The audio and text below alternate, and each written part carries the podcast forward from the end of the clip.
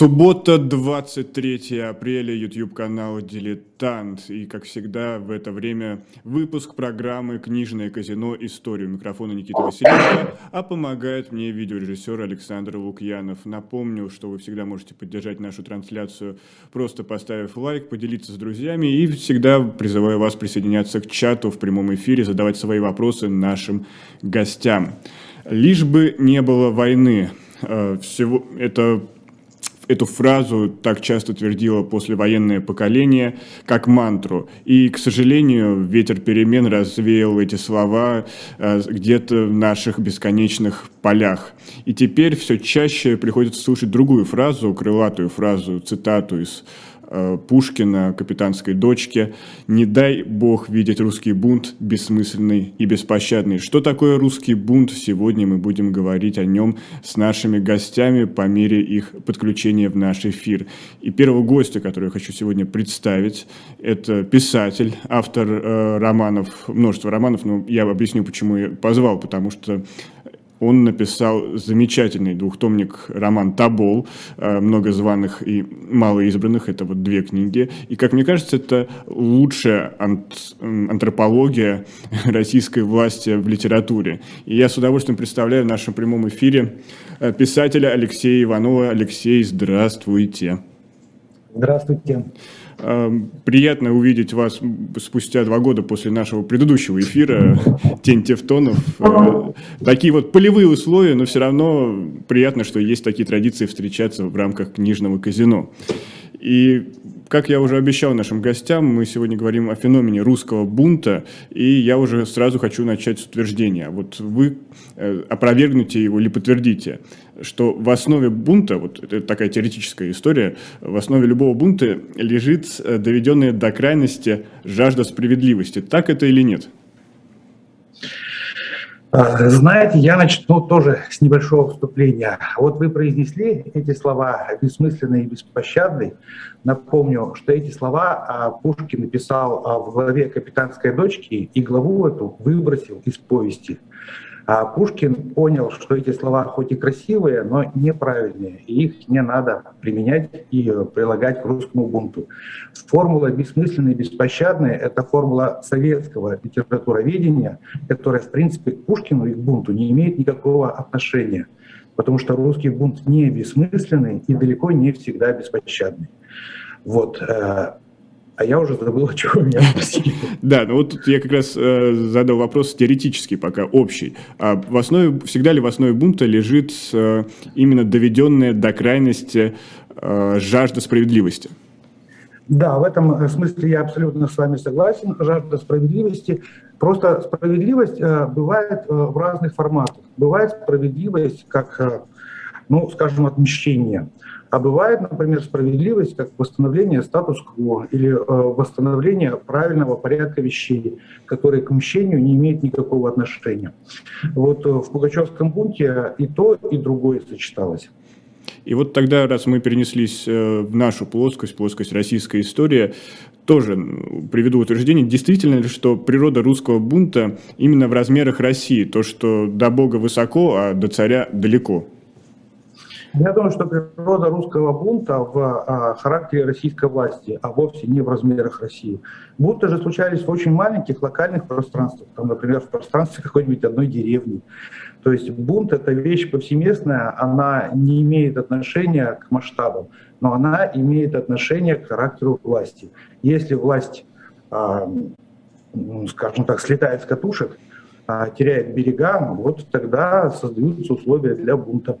И вот тут как раз э, хотелось более подробно остановиться на Пугачевском восстании, потому что одна из идеологических баз этого восстания было то, что многие сплотились вокруг Емельяна Пугачева под тем предлогом, что он спасенный царь Петр III. То есть все равно фигура царя, фигура власти была здесь. А как, вот как это понимать? Почему крестьянство, казачество пошло за именно человеком, который пытался обосновать какую-то свою царскую принадлежность к царским кровям? Вообще фигура царя во главе бунта – это а, способ придать бунту легитимности, но это вовсе не означает, что те, кто бунтовали, они бунтовали за царя. С Пугачевским бунтом надо разбираться более подробно, потому что это титаническое явление, Вот, и оно абсолютно неоднородно. В бунте участвовало множество разных сил, порой противоположных и по смыслу, и по отношению друг к другу, но их всех объединяло то, что они хотели восстановления э, статус-кво, скажем так, э, восстановления э, своей идентичности. И для многих это восстановление связывалось э, с тем, что ну, его сделает царь, но не для всех. Что я имею в виду? А дело в том, что в э, России эпохи Екатерины были нарушены, скажем так, правила существования социумов. То есть, например, казачество было лишено э, многих казачьих прав. И казаки бунтовали за то, чтобы вернуть себе эти права. Скажем, яйцкие казаки были подверстаны под формат оренбургского казачества, они не хотели жить так, как оренбургские казаки. Они хотели жить вольно, так, как они и жили раньше. И они э, схватились с оренбургскими казаками. И на самом деле это была корпоративная война. Два казачьих войска друг против друга. А, скажем, крестьяне бунтовали совершенно по иным основаниям. Дело в том, что а, на Урале а, развивалась промышленность, и э, ей требовалась э, всяческая рабочая сила, а требовались крестьяне, но не для того, чтобы стоять там у доменных печей там, или хвостовых молотов, а для того, чтобы э, добывать руду, валить лес, возить грузы, то есть вот такая не заводская работа. И на эту работу подряжали крестьян. их заставляли бросать свои поля, уходить на Урал там по полгода, и э, заниматься всеми этими делами. А, разумеется, их хозяйство приходило в упадок. Вот, и крестьяне требовали, чтобы их оставили в крестьянском состоянии. Они не хотели быть рабочими, они не хотели быть там возчиками, рудокопами и так далее. Они хотели пахать поля. И ничего больше они от власти не требовали. Вот, а скажем, а, э, башкиры а, восстали, потому что власть запрещала им ислам и запрещала им кочевье. А они были коневодами, и без кочевья они ну, никак не могли. А табуны, они же ведь не смотрят на административное деление государства. Вот башкирам, а, формально а, находящимся в крестьянском сословии, можно было кочевать только, скажем так, по своей губернии. А кони-то идут туда, куда они привыкли идти. И получилось, что башкиры нарушают права. Ну, они, разумеется, были лишены и собственного самоуправления и так далее. И вот башкиры а, воевали за это, за право кочевья и за ислам. То есть, как видите, в бунте участвовали люди, у которых абсолютно разные цели были. Но все они надеялись достичь своей цели благодаря тому, что поддержат нового хорошего царя, и царь вернет им статус-кво.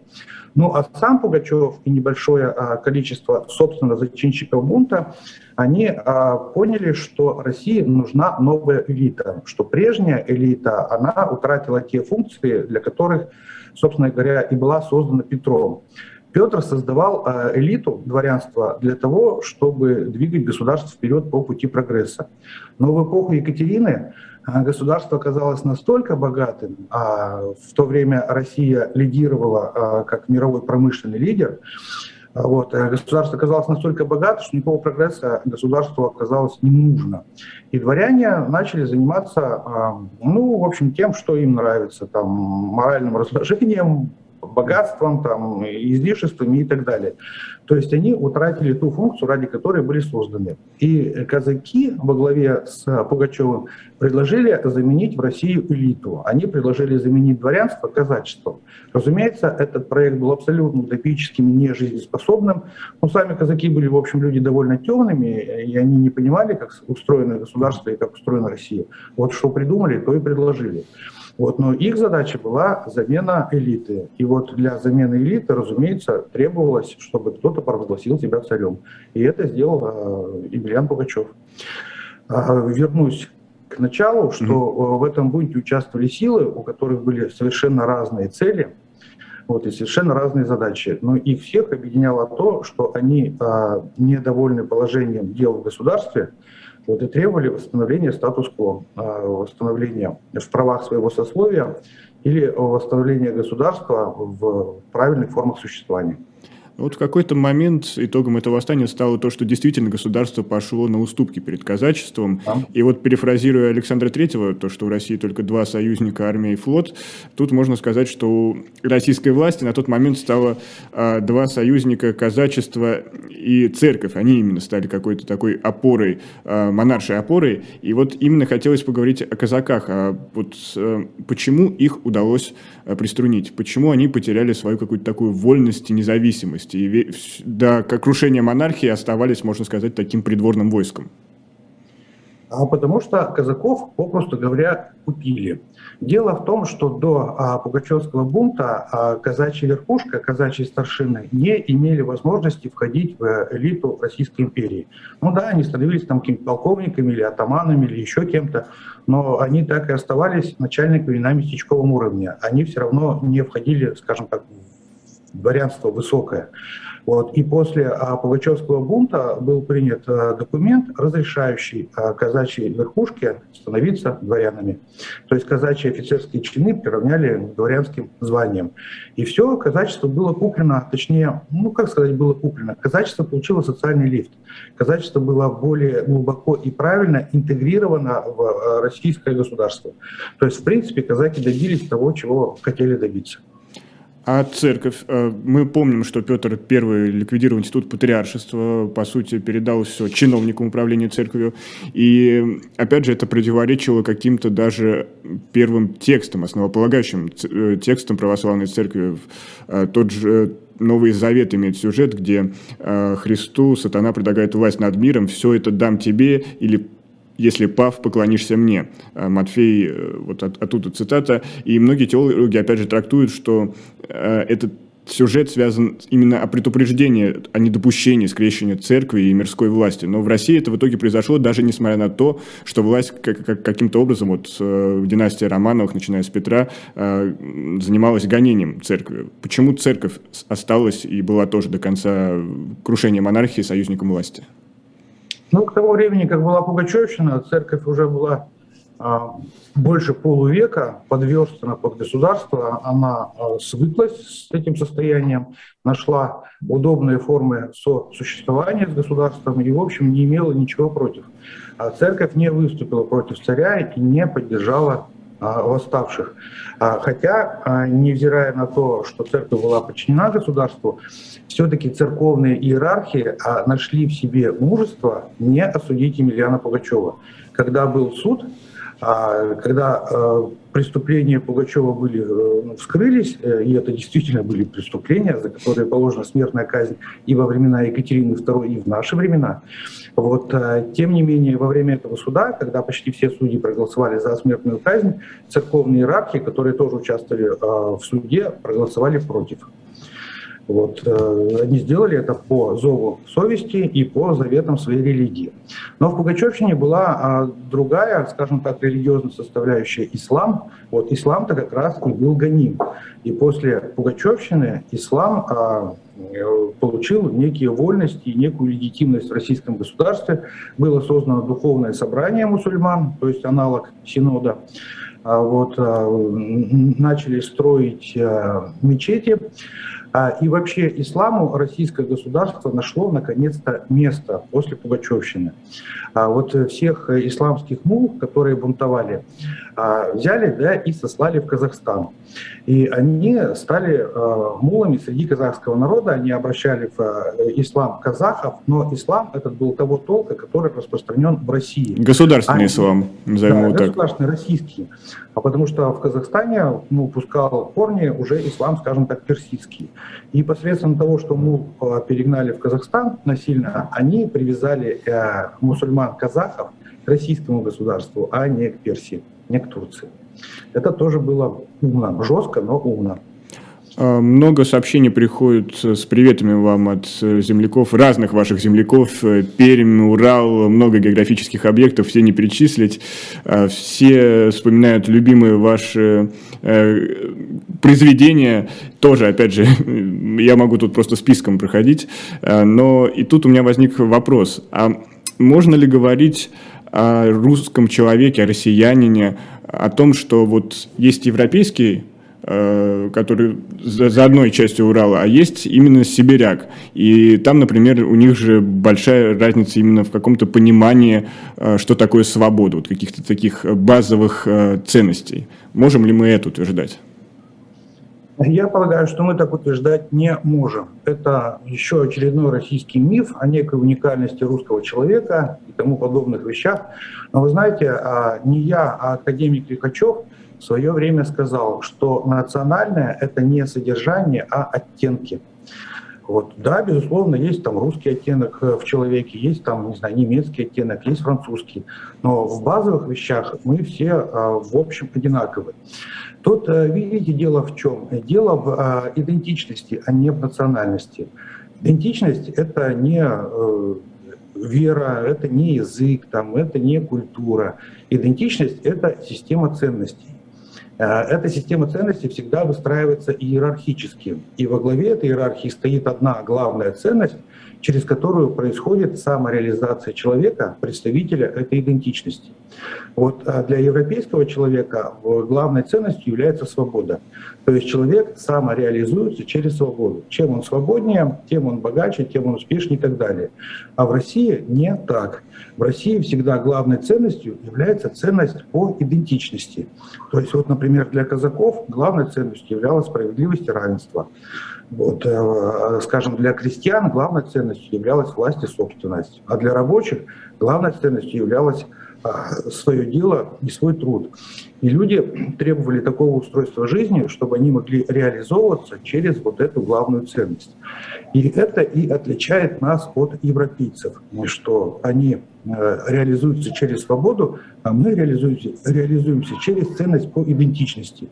И вот российские регионы, разумеется, отличаются друг от друга. Если, например, на Урале, то есть в рабочем регионе, главная ценность труд и работа, то в Сибири главная ценность предприимчивость. Там люди реализуются через предприимчивость, на Урале через труд и работу. То есть, например, главный культурный герой Урала – это, скажем, мастер, какой-нибудь Данила мастер. А главный культурный герой Сибири – это Ермак, то есть очень предприимчивый человек, который завоевал огромные территории. А, например, главный казачий культурный герой – это какой-нибудь Стенька Разин, который а, утверждал ценности справедливости и равенства. Он там наказывал плохих, награждал хороших и так далее. А для крестьянина э, главный культурный герой – это богатырь, то есть человек, который хранит общину, то есть защищает власть и собственность. А скажем, для русского севера главный культурный герой – это какой-нибудь Садко, гость, то есть опять же человек с ценностями предприимчивости. Вот этим мы и отличаемся друг от друга, мы русские, я имею в виду. Вот, но это не значит, что э, для одних добро становится злом, и наоборот. Нет, для всех нас добро остается добром, зло остается злом, черное остается черным, белое остается белым. Просто у нас разные стратегии самореализации. Это было в 18 веке, но это в латентном виде сохраняется и сейчас в 21 веке. Вот как раз хотел уточнить про сохранение, потому что действительно вы сейчас говорили крестьянство, казачество – это термины, которые по нынешним временам устарели. То есть мы не можем сказать, что человек относится, например, к крестьянству, потому что его нет как класса, если так с классовой точки зрения подходить. А, но а, действительно ли вот региональная идентич, идентичность, простите, пожалуйста, а, преодолела а, трансформацию, и именно даже не трансформацию, а какие-то потрясения в 20 веке, потому что мы видели эти все страшные большевистские эксперименты с, перенаселением, с переселением народов, с какими-то другими большими проектами, куда гнали людей. То есть э, региональная идентичность в каком виде она сохранилась от той, которая была до прихода советской власти? А, региональная идентичность а, в советской а, системе ценностей перестала быть способом самореализации человека, потому что единственный способ, единственная стратегия была это партийная. То есть делай, ну еще профессионально, но в подчиненном отношении к партийной. То есть делай карьеру по профессиональной или партийной линии, тогда ты будешь успешным человеком. Но тем не менее в народе, скажем так, в глубинном народе, это понимание идентичности сохранилось и ничего э, с ним не сделалось. Ну вот, не знаю, а, то, что мне близко, это Урал. Вот посмотрите главных, скажем так, э, современных культурных героев Урала, которых все знают. Ну, я не знаю, там, а, драматурга Николая Калиду, там, группу Чаев, а, Евгения Ройзмана. Это люди, которые живут по уральской идентичности. То есть для них важнее всего их дело, их работа, не деньги, не слава, не бунт, а вот э, да, не знаю что. Для них главное делать свое дело. Поэтому многие из них так и остаются на Урале, не переезжают в Москву. Вот и самореализуются они через свое дело, а не через что-то другое. Вот это ценность по идентичности, которая проявляется и в 21 веке. Или могу другой пример привести. Вот, скажем, для казаков, для казачьего региона, главной ценностью по идентичности было, а, э, были свобода и равенство. Вот. Но свобода и равенство – это лозунги советской эпохи. Вот в советское время все кричали, там у нас свобода, у нас равенство. Ну, по сути, это из Франции к нам пришло свобода, равенство, братство, французская революция. Да, да, да. Но в советское время это были просто пустые слова, они не наполнялись никаким реальным содержанием. Вот, а для представителей казачьей идентичности это были ценности, через которые они самореализовывались. И вот когда настали 90-е годы, когда идентичности расправились, словно сжатые пружины, люди начали жить по идентичности. И вот эти вот южные казачьи регионы России внезапно вдруг оказались красными регионами, то есть регионами, которые избирают себе в губернаторы коммунистов. Почему? Это же казаки, это же как бы крестьяне, мелкие собственники, у них должны быть буржуазные ценности, они должны требовать там какого-нибудь либерализма и так далее, а они избирают коммунистов. Почему это случилось? А вот как раз из-за того, что коммунисты выдвигали традиционные коммунистические лозунги свободы и равенства, и эти лозунги совпали с ценностями по идентичности казачьих регионов, и коммунисты выскочили в губернаторы. Вот, разумеется, ничего хорошего коммунисты для регионов не сделали, но а, к власти они прорвались именно потому, что сыграли на региональной идентичности. То есть, видите, региональные идентичности работают и а, в конце 20 и в 21 веке. Крестьянство как класс еще оставалось э, до начала коллективизации. И у меня тут вопрос, а почему э, именно коллективизация не сопровождалась таким массовым крестьянским восстанием, как это было, например, в Пугачевщину? Ну, потому что это было уже тоталитарное государство. Все-таки Екатерина, хотя и была монарх, это был э, просвещенный абсолютизм и, опять же, восстали не крестьяне, восстали казаки. Казаки были лично свободными людьми. И подавляющее большинство участников Пугачевского бунта были лично свободными людьми. Например, половину пугачевства составляли башкиры, у них не было никакой крепостной зависимости. Была какая-то часть, там, процентов там, 30, ну, может, 35 крепостных а, крестьяне, но это была не основная движущая сила Пугачевщины. Вот. И в 30-е годы а, коллективизация не сопровождалась бунтами, потому что страна уже была выкашена и Первой мировой войной, и гражданской войной. Вот, и тоталитаризм уже набрал силу, сталинизм. В общем, бунтовать-то было некому. Хотя еще в гражданскую войну э, крестьянские восстания происходили в огромном количестве. Мне хочется, хочется зациклить наше включение и поговорить именно о таком, не знаю, метафизическом понятии, как душа человека, что в ней должно произойти, восприятие какого-то мира и окружающего, не знаю, не знаю, как правильно даже это сформулировать, что он будет готов восстать против системы. А, да, мне кажется, этот вопрос к душе не имеет никакого отношения. Этот вопрос имеет отношение к адекватности, то есть к э, умению человека мыслить, к пониманию окружающего мира, устройства этого мира, к трезвому э, взгляду на жизнь и к информированности о событиях, которые его окружают. Вот когда все это будет, когда человек будет поступать не иррационально, а адекватно обстоятельствам, ну, конечно, будут случаться такие ситуации, когда люди будут понимать, что бунт – это единственный выход из ситуации. И ничего с этим не поделать. Много вопросов приходят э, от ваших творческих планов. Э, правда, не по теме наших беседы. Да, но все-таки. Я, я сейчас дописываю роман, он называется «Бронепароходы». Это роман о гражданской войне на реках Волги и Каме в 18 и в 19 годах. Дело в том, что тогда было множество, скажем так, армий. А вот это и Красные армии, и белые армии учредиловцев, там и армии э, ижевских, воткинских повстанцев и так далее. У каждой из этих армий была, была флотилия вооруженных пароходов. Вот эти флотилии друг а, с другом воевали. Ну и кроме того, всю эту историю я завязываю на промышленной войне, а, э, корпорации братьев Нобель, которые были главными поставщиками нефтепродуктов в России, и э, британской корпорации Shell, которая боролась с Нобелями за рынки, за право лидерства, за месторождение и так далее. Вот вы напомнили своим сюжетом о гражданской войне, и я вспомнил другую составляющую, то, что всегда после какого-то бунта, восстания, э, те, кто потерпел поражение, они покидали свои территории, покидали свою страну.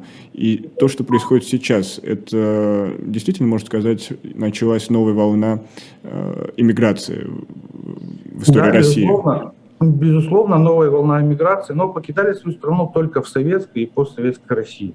Ну, пугачевцы свою страну не покидали, многие из них даже не понесли наказание, потому что власть оказалась милостива и а, многих освободила от а, ответственности за то, что они творили. Не Пугачева, разумеется, но всех остальных. Вот. А советская власть и постсоветская власть а, очень мстительная, никогда ничего не прощает, никогда ни с кем не пытается договориться. И, разумеется, от такой власти надо убираться подальше потому что никто с тобой не будет разговаривать, а жизни и голов этой власти не жалко. Ну, мы все помним, что, например, в гражданской войне в США никакие там э, вояки с юга не убегали из Штатов, они оставались там же. Ну, проиграли, проиграли. Что поделать? Это не повод их всех поставить к стенке. А в России повод. Даже не тех, кто участвовал на стороне противника, а даже тех, кто на своей стороне участвовал, но недостаточно активно, уже можно расстрелять, почему бы и нет. Хочется привести грустную цитату «Был бы человек, а стенка найдется». Ну, да. Как да. писали Стругацкие, за недостаточно восторженный образ мысли. Да, и вот по нынешним временам, конечно, Стругацкий, особенно с обитаемым островом, это вот то, что нужно перечитывать и делать определенные выводы. Алексей, спасибо большое, что нашли время. Я надеюсь да. вас уже увидеть э, в нашей студии хотя бы таким же виртуальным образом, с новым романом. Э, будем ждать. Вы нам подарили большую надежду и какие-то вот э, планы горизонт э, планирования прям увеличился в разы. Поэтому до новых встреч. Еще раз спасибо большое, что нашли для нас время. Спасибо. Ну, а мы продолжаем нашу трансляцию. И совсем скоро к нам присоединится Илья Яблоков, и мы поговорим с ним о теоретической составляющей русского бунта, о теории заговоров на фоне бунта. Но а прежде чем мы продолжим нашу беседу, я хочу напомнить, что, опять же, вы можете поддержать нашу программу, наш YouTube-канал, пройдя на сайт shop.diletant.media. Там вас ждет много исторической литературы, которую мы для вас отбираем, можно сказать, те книги, которые прошли через наши руки, через, наши глаза, и мы вам всячески советуем их а, прочитать. Пожалуйста, shop.diletant.media, заходите на этот сайт, и там что-то интересное для вас обязательно найдется. Ну, а сейчас я хочу приветствовать в нашей виртуальной полевой студии, даже не знаю, как правильно сказать, лектора университета Шеффилда, историка, эксперта по дезинформации, автора книги «Русская культура заговора». И я напомню, что этот эфир у нас в книжном казино вокруг этой книги был, и, может быть, где-нибудь на задворках интернета он сохранился. У нас в гостях Илья Яблоков. Илья, здравствуйте, слышите ли вы меня? Здрасте, отлично слышу. Прекрасно. Вот мы сейчас беседовали с э, писателем Алексеем Ивановым о феномене русского бунта, и вот взяли за основу то, что было при Екатерине II, то есть восстание Емельяна Пугачева. Угу. И здесь э, я ему напомнил, что у нас, э, ну, как напомнил, Алексей сам, конечно, прекрасно знал, но вот вопрос ключевой мой был следующий, что вот Пугачевское восстание – это было объединение крестьянства и казачества, и некоторые все-таки приходили под знамена Емельяна Пугачева только потому, что считали его чудом сохранившимся Петром III. И здесь у меня, соответственно, вопрос, почему, почему вот, э, такие теории заговора становятся базой для подобных восстаний? Ну, во-первых, теория заговора всегда отличное мобилизующее средство. Если ты хочешь заставить людей выйти на баррикады, а если ты хочешь объяснить людям, что жизнь тяжелая и надо что-то с этим делать, прямо указываешь на корень всего зла, прямо определяешь ту группу людей, которая делает жизнь невыносимой, плохой и прочее, а ты используешь теорию заговора. А, конечно, в случае с Емельяном Пугачевым, ну, я тут, конечно, поспорил, что это прям чистейшая теория заговоров, а, в какой мы знаем сегодня а, из социальных сетей и так далее. Ну, Но ну, как, целом... да, пожалуйста, приведите аргументы, мы сейчас не, не сильно ограничены временем. Ну, в целом я бы мог сказать так, что в любой теории заговора, как правило, есть ну, вот четкий набор да, критериев, некий план тайный, который ухудшает жизнь людей, а, собственно, определяете группу людей. И, как правило, теории заговора, они сначала были там, в 18 веке э, в Европе или в Америке сформулированы на бумаге, а потом уже они, собственно, разбежались на цитаты, разбежались на разные, собственно, а, приглашения к действию. Да, вот случай с Емельяном Пугачем это все-таки такое, как бы, это, это, это сплетня, это слух, это вот некоторая такая дезинформационная кампания, которая существовала в обществе, в котором, ну, скажем так, не все были образованы, скорее так, не э, все были не образованы, да, а, а все-таки образование это важный такой фактор в формировании культуры заговора, такой классической европейской, которая потом стала глобальной. Чтобы передать концепцию заговора, теории заговора, нужно было ее описать. Чтобы ее описать, нужны были инструменты. Прежде всего, образование и способность каким-то образом это все сформулировать.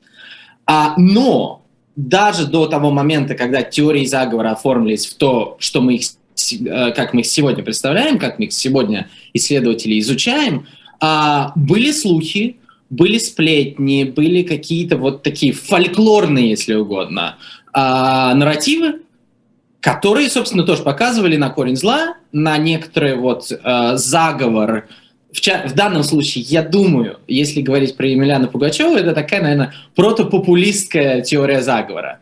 Плохие повелители, а вот настоящий, значит, истинный лидер, который, э, который, э, которого изгнали из власти, которого изгнали из элиты, и вот он сейчас придет и, э, значит, вернет все на свои места. Я бы даже сказал такую провокационную историю, ну вот если вы знаете такую теорию заговора QAnon, которая тоже в какой-то момент появилась в России, да, да, да, да. она же ведь тоже утверждала, что если не Трамп, то вот сын Джона Кеннеди, который погиб якобы при странных обстоятельствах в 99 году, крушение самолета, по-моему, было, а, вот он на самом деле стоит за QAnon, и вот этот принц на коне, придет и даст Америке вожделенную, вожделенное благополучие, процветание и социальное равенство. Здесь считывается какой-то сюжет второго происшествия, то есть известный да.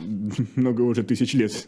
Да, да. Ну, э, на самом деле э, люди-то не меняются. И у людей те же самые установки, люди растут более-менее в том же самом классическом культурном нарративе, просто, не знаю, кто-то читает книжки со сказками, а кто-то смотрит мультики Диснея, но культурные какие-то вот эти э, константы, они остаются. А вот э, вы когда сказали про Емельяна Пугачева, что здесь такая фольклорная история, вот сразу вспомнились э, строчки из Есенина, монолог Хлопуши, который читал Высоцкий на сцене Таганки. «Слава ему, пусть он даже не Петр, черни его любят за буйство и удаль», если я правильно их воспроизвел. Но вот, опять же, вы сказали, что это не классическая теория заговора, а в русской политической культуре, когда можно говорить, что они появились вот прям именно с академической точки зрения, прям настоящая теория заговора, как какой-то период или какое-то событие а, к этому вторая, привело? Вторая половина 19 века, Крымская война, проигрыш Крымской войне и вот формирование э, класса интеллектуалов, э, которые, задача которых и хлеб которых был, собственно, сочинять разные антизападные теории заговора, Михаил Катков, например. Грубо говоря, западники славянофилы. Вот это да, все в рамках этой истории. Да, но западники славянофилы так, э, грубо говоря, появились пораньше все-таки. Mm-hmm. Они это первые, первые группы появились еще в конце 18 mm-hmm. века. А вот резкое обострение, то есть, ну, на самом деле, то, что мы наблюдаем сегодня в Украине, а, э, с треском проигранная кампания, а, куча ресентимента, попытки объяснить, откуда он взялся, естественно, нахождение некоторых фактов, что западные страны выступают против России – а, далее оформление это все в некотором текстовом, в текстовую структуру а, и э, распространение этой литературы среди той аудитории, которая чувствует так же, которая мыслит так же.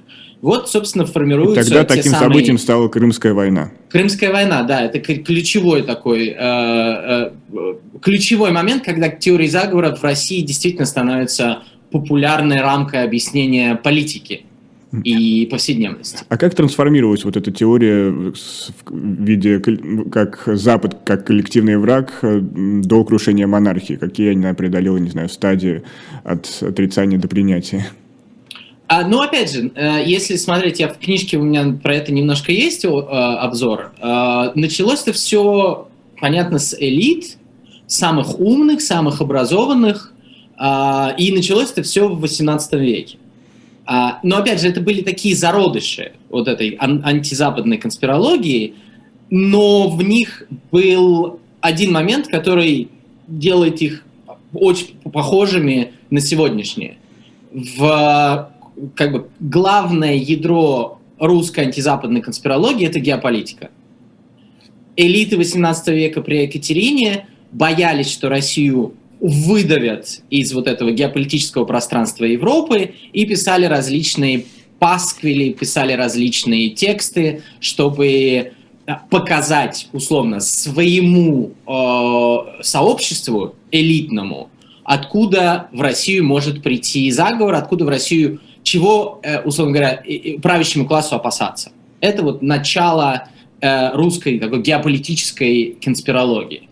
Затем были, конечно, как и везде в Европе, опасения масонов а, при дворе, это опять же первая половина XIX века. Ну и после Крымской войны, собственно, начинает оформляться вот эта такая антизападная конспирология ресентимента, под которую потом попал, естественно, Александр III, отчасти под нее потом попали, а, попал Николай II, но а, важные события, которые происходят в Российской империи в этот момент, это, а, собственно, демократические изменения после 1905, после революции 1905.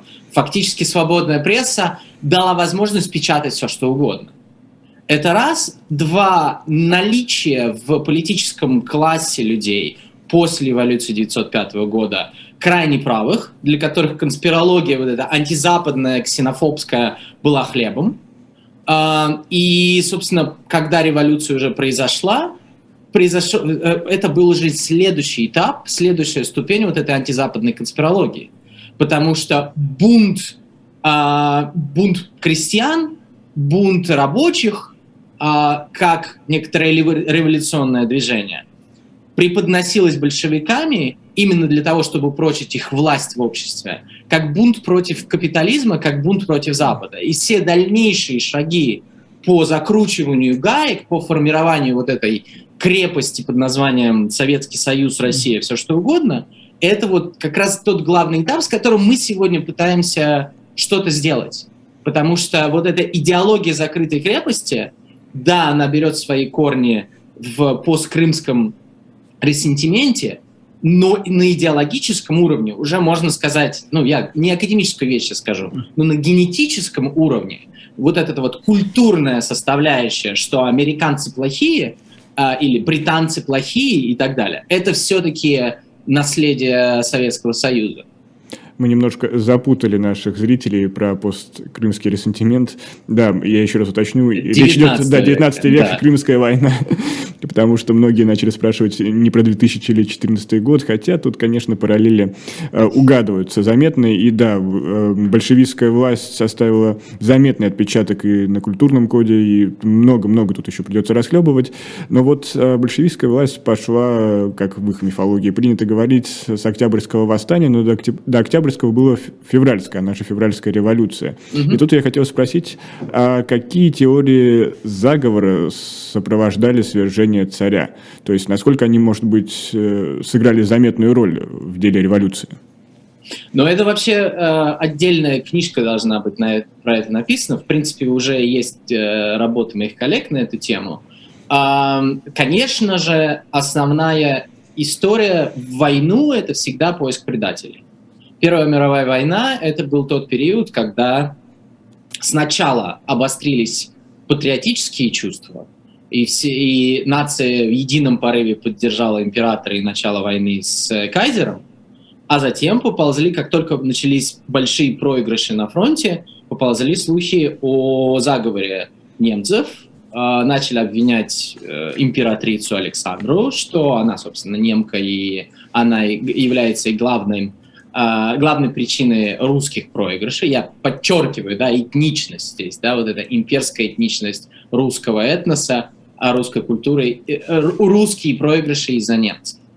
А, это первое. Второе, довольно большая была э, кампания против немцев – а, тех, которые жили, собственно, на территориях, и евреев, которые жили на территории Центральной и Восточной Европы, потому что линия фронта была все-таки, а, проходила по линии оседлости а, еврейского населения. И поскольку евреи жили вот в этой вот зоне мультикультурной, многоязыковой, и общались и на немецком, и на русском, и на польском, и на украинском, и на других языках, а, естественно, антисемитизм рос, потому что солдаты попросту и офицеры э, попросту не доверяли местному населению, большинство из которых, опять же, были евреи, и случались еврейские погромы.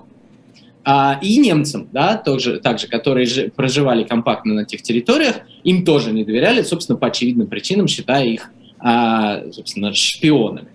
Ну и затем уже началась вот эта большевистская поиск большевиков. Поня- понятно, что э, большевики не были настолько мощным, э, на- настолько мощной силой, но после февральской революции, собственно, для временного правительства это была чуть ли не главная угроза, потому что они действительно умели э, плести заговоры, политические заговоры, которые их и привели к э, власти. Поэтому конспирология вот этого военного времени, она, а, она во многом, конечно, предвосхитила конспирологию уже советского времени, именно исходя из того, что э, количество образов врага, количество образов заговорщика именно во время, ну, как я уже сказал, после 1905 года и затем во время кризисных военных лет э, удвоилось, если не утроилось. Здесь я обращаюсь к нашим зрителям. Если вы хотите подробно визуализировать, представить то, о чем мы сейчас с Ильей говорили, о событиях конкретно 2017 года, то в нашем магазине shop.diletantmedia есть книга «Бич 1917», так называлась сатирико-юмористический ежедневник, э, еженедельник, который выходил в Петрограде в 2017 году, и там много разных политических карикатур, сатиристических, поэтических рисунков, стихотворений, и именно вот они обыгрывают в том числе и те теории заговора, о которых мы говорили. Ну и помимо прочего, у нас в магазине есть книга а, «Двое во всем мире. Личная переписка Николая II и его супруги Александры Федоровны», также shop.diletant.media. И тут у меня, наверное, финальный вопрос про антисемитский интернационал. Почему mm-hmm. вот плюс-минус все заговоры, связанные с антисемитизмом, они э, ну, во всех странах формируются одинаково, в том числе и у нас? Потому что образ еврея – это такой очень удобный образ другого для эпохи модерна.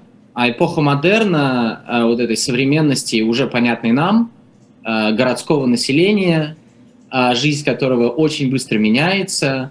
Не всегда она, кстати, меняется к лучшему. А, и пресса или популярная литература, которая для вот этого человека города, который, скорее всего, только-только приехал в город. Ну, я напомню, что модерн это все-таки и процесс индустриализации. Для человека, приехавшего в город, не родственники и не клан продолжает быть главным источником новостей, но брошюры, газеты, журналы и слухи. И вот, вот во всем вот этом вот э, очень сложном перипетии социально-экономических и культурных факторов э, в Европе и в России происходит невероятно быстрый процесс интеграции еврейского населения э, именно в городское население. И э, многие представители еврейского сообщества быстро становятся богатыми, лавочниками, банкирами и так далее, или становятся частью э, интеллигенции. А, и затем, собственно, как бы начинают формировать национальную элиту. При этом вот эта интеграция еврейского населения совпадает с другим э, неотъемлемым процессом модерна, формирование нации. А для того, чтобы нацию сформировать, нужно понять, кто у тебя враг, а кто у тебя друг. И поэтому довольно часто вот эти процессы формирования национального общества идут рука об руку с процессом формирования вот этих крайне правых шовинистских партий, для которых евреи совершенно очевидные другие, на которых в любом обществе можно указать пальцем и сказать, вот от них у нас все проблемы. То же самое происходило в Германии, также такая же ситуация была в Америке, а, с другими последствиями, чем в Европе. И точно такая же ситуация была в России. Поэтому антисемитизм в этом плане, конечно же, спутник а, модернизации, конечно же, спутник а, того общества, из которого мы все вышли фактически. Илья, спасибо большое, что нашли для нас время. Я напомню для зрителей, что у нас в гостях а, был эксперт по дезинформации, автор книги «Русская культура заговора». Обязательно найдите ее в книжных магазинах, в том числе и в электронном виде. Илья Яблоков. Я надеюсь, до новых встреч. Ну, а Я мы тоже. продолжаем нашу трансляцию, и совсем скоро к нам подключится Николай Александров с очередным обзором книжечек. И я просто сейчас, пока у нас э, переключение между спикерами, позволю себе заметить, вот насколько история циклична. Да, мы с Олегом Будницким говорили, что история все-таки не движется по спирали, и каждый сюжет по-своему уникален. Но даже сейчас, когда мы говорили о событиях Крымской войны, э, все крымской э, эскалации, не знаю, как это правильно назвать, э, вот именно та, та фраза, которая прозвучала, заставила и в том числе вас, зрители, задуматься о том, о какой эпохе мы сейчас говорим, о том, что было почти 200 лет назад, или о том, что было совсем в недавнем прошлом. Вот просто удивительно это все наблюдать своими глазами. Ну а сейчас к нам присоединяется Николай Александров. Э, новый обзор нас ждет. Я уверен, что это будут прекрасные сюрпризы. Николай, вам слово. Добрый день, Никита. Две книги я хотел сегодня представить и которые тоже сегодня прочитываются совершенно по-особенному и, может быть, приобретают совершенно неожиданную э, актуальность, несмотря на то, что книжки эти были написаны достаточно давно, хотя изданы сегодня. Один замечательный совершенно автор, британский писатель, э, Чарльз Маккей, его книга «Наиболее распространенные заблуждения и безумство», вот она у меня в руках, попробую я ее как-нибудь ну, показать, чтобы она была видна. Не знаю, насколько видна. А вот если к себе поближе немножко. Ага, да, да, она да, будет вот. видна лучше, да. Вот. вот. А, она выходит в издательстве Alpina Nonfiction уже не первым изданием. По-моему, уже это третье издание. А написана она была вообще в конце XIX века. А, Чарльз Макки рассказывает не только о заблуждениях и безумствах. Э, конечно же, здесь говорится и о процессах над ведьмами, например, да, но также неожиданно рассказана история дуэлей или влияние э, причесок э, и стрижек бороться на политику. И, разумеется, о, о Петре Первом идет речь здесь. А, но а плюс к тому, или говорится о наиболее известных предсказаниях, ожиданиях конца света. Этому все посвящены отдельные главы. Но эта книга не только о э, вот о тех э, страхах или безумствах, которые неожиданно охватывают народы. А и становится таким почти вот психическим состоянием, будь то крестовый поход или ожидание конца света в 999 году, а, или эпидемия чумы или болезни, которая повергает в страх. А, но здесь же одновременно а, представлены и биографии, иногда инициаторов этих безумств. А, поэтому, когда говорится об одном из э, важных банковских кризисов. И э, одна, одной из первых известных историй, связанных э, с акционированием и ценными бумагами, это знаменитая история с миссисипскими бумагами, э, которые Джон Ло а, продавал, они сначала неожиданно поднимались в цене, и, а, собственно, это одна из первых таких спекуляций. А, и он же был основателем земельного банка там, и так далее. Вот вся эта история рассказывается, но одновременно это история о самом Джонни Лоу или Лоу, почему он был таким успешным, каким необыкновенным темпераментом обладал этот человек. То же самое можно сказать и в тех главах, где речь идет о разного рода заблуждениях, увлечениях астрологией, предсказаниями, гаданиями и прочее, прочее. Э, Чарльз Маки очень часто эм, просто э, публикует целую серию таких очерков, небольших портретов тех людей, которые прославились как алхимики, предсказатели, гадатели и так далее. И поэтому, кстати говоря, некоторые персонажи появляются в его книге не в одной из глав, да, а в нескольких главах. Ну, просто потому, что и не знаю, и Парацельс, и Яков Бёме, Нострадамус, э, целый ряд других людей, о которых идет речь, они выступали в самых разных областях. Они не только искали философский камер, и камень, эликсир жизни, э, но очень часто и пытались предсказать, увидеть грядущее будущее. И, э, собственно, все эти оккультные науки и дисциплины были связаны вместе. Поэтому герои книги Чарльза Макки, они а, в каком смысле повторяются, да, э, из, э, переходят из одной главы в другую. И э, действительно, вот то, те неожиданные настроения, которые вдруг оказываются Э, модными, иногда даже на уровне отдельных словечек, э, потому что одна из глав э, Чарльз, Чарльза Маки посвящена вот таким городскому жаргону, словам, которые становятся неожиданно популярными. А, Э, как, например, лондонский жаргон, да, вот, вот эти вот, то есть вот это коллективное бессознательное представлено в этой книжке э, достаточно, э, достаточно емко, и, и сегодня действительно это все воспринимается совершенно иначе. Так же, как еще одна книга, которая тоже была написана достаточно давно. Это сэр Безил Лидл Гард, еще один британец, а, который был военным корреспондентом и участником Первой мировой войны. Он написал книгу «Решающие войны в истории». Здесь она наши сейчас... зрители сейчас должны увидеть обложку да. на экране. Да, она вышла в издательстве «Центр Полиграф». А, и здесь важно сказать еще одну вещь про э, сэра э, Сейчас, а, секундочку. Да, вот, вот эти труднопроизносимые фамилии, как говорится. Даже... Да, да, да, да. Здесь, алло, алло, алло, да, да Никита. Мы, мы все здесь, мы все здесь, да. А, а, Сэр Бейзил Лидлгард, вот. Да, да, да, да. Сэр Лидлгард, да. А, он э, был сам участником войны, да, и, э, его книга «Решающие войны в истории» — это книга не только историка, но и теоретика, потому что он внес довольно серьезный вклад в теорию войны, которая повлияла, в частности, на вторую на кампанию э, на кампании э, во Второй мировой войне. Вы очень внимательно читали.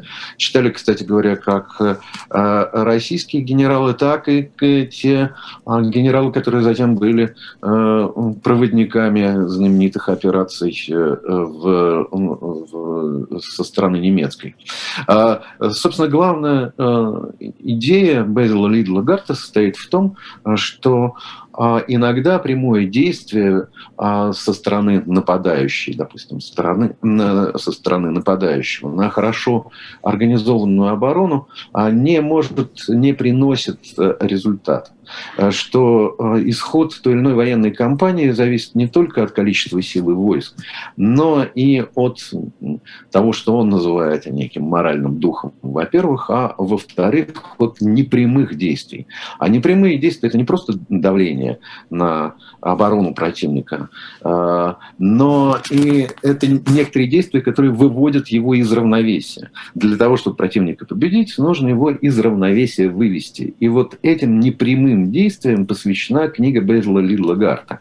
А, но он свою теорию пытается проиллюстрировать, рассматривая э, самые известные военные кампании, начиная а, с а, греческих войн, то есть противостояние греков против персов, ну и далее Спарта, Афины, пунические войны, средние века, наполеоновские, разумеется, кампании, вплоть до а, Первой мировой войны. И это, собственно, рассмотрение Первой мировой войны подробное. Это вся вторая часть книги. Так вот, на примере э, известных сражений или военных кампаний а, а, Безил Лидлгард пытается объяснить, что же, собственно, такие непрямые действия, почему они могут оказаться гораздо более успешными, и почему армии, э, которые по количеству э, задействованных воинов или сил, проигрывающие вроде бы своему сопернику, оказываются гораздо более удачливыми и этими малыми силами добиваются гораздо, гораздо больших успехов. И, как я уже сказал, э, это книга, которая вот соединяет вот его а, взгляд теоретика, с одной стороны, но с другой стороны э, позволяет посмотреть на иногда довольно известные исторические материалы, потому что, конечно же, многие хрестоматийные сражения, которые мы знаем там, из учебников истории, разбираются Лидлом Гартом. Но э, вот в некотором, с некоторой измененной точки зрения, да, в измененной оптике он это показывает. А, итак, еще раз повторю, сэр Безил Лидл Гард, решающий войны в истории. Издательство центр, центр полиграф. А, книга, которая позволит вам взглянуть на исторические баталии, может быть, несколько иными глазами. Спасибо большое книжечке с Николаем Александровым, но, к сожалению, время нашей трансляции подошло к концу, и мы сейчас с удовольствием наступаем эту студию Ольги Журавлевой с ее одной «Возвращение в эфир», ну а сразу после одной в 16 часов Дмитрий Глуховский, для тех, кому не хватило сегодня литературы, вместе с Ксенией Лариной в программе «Дифферам». До новых встреч, оставайтесь с нами, это «Дилетант» и «Живой гвоздь».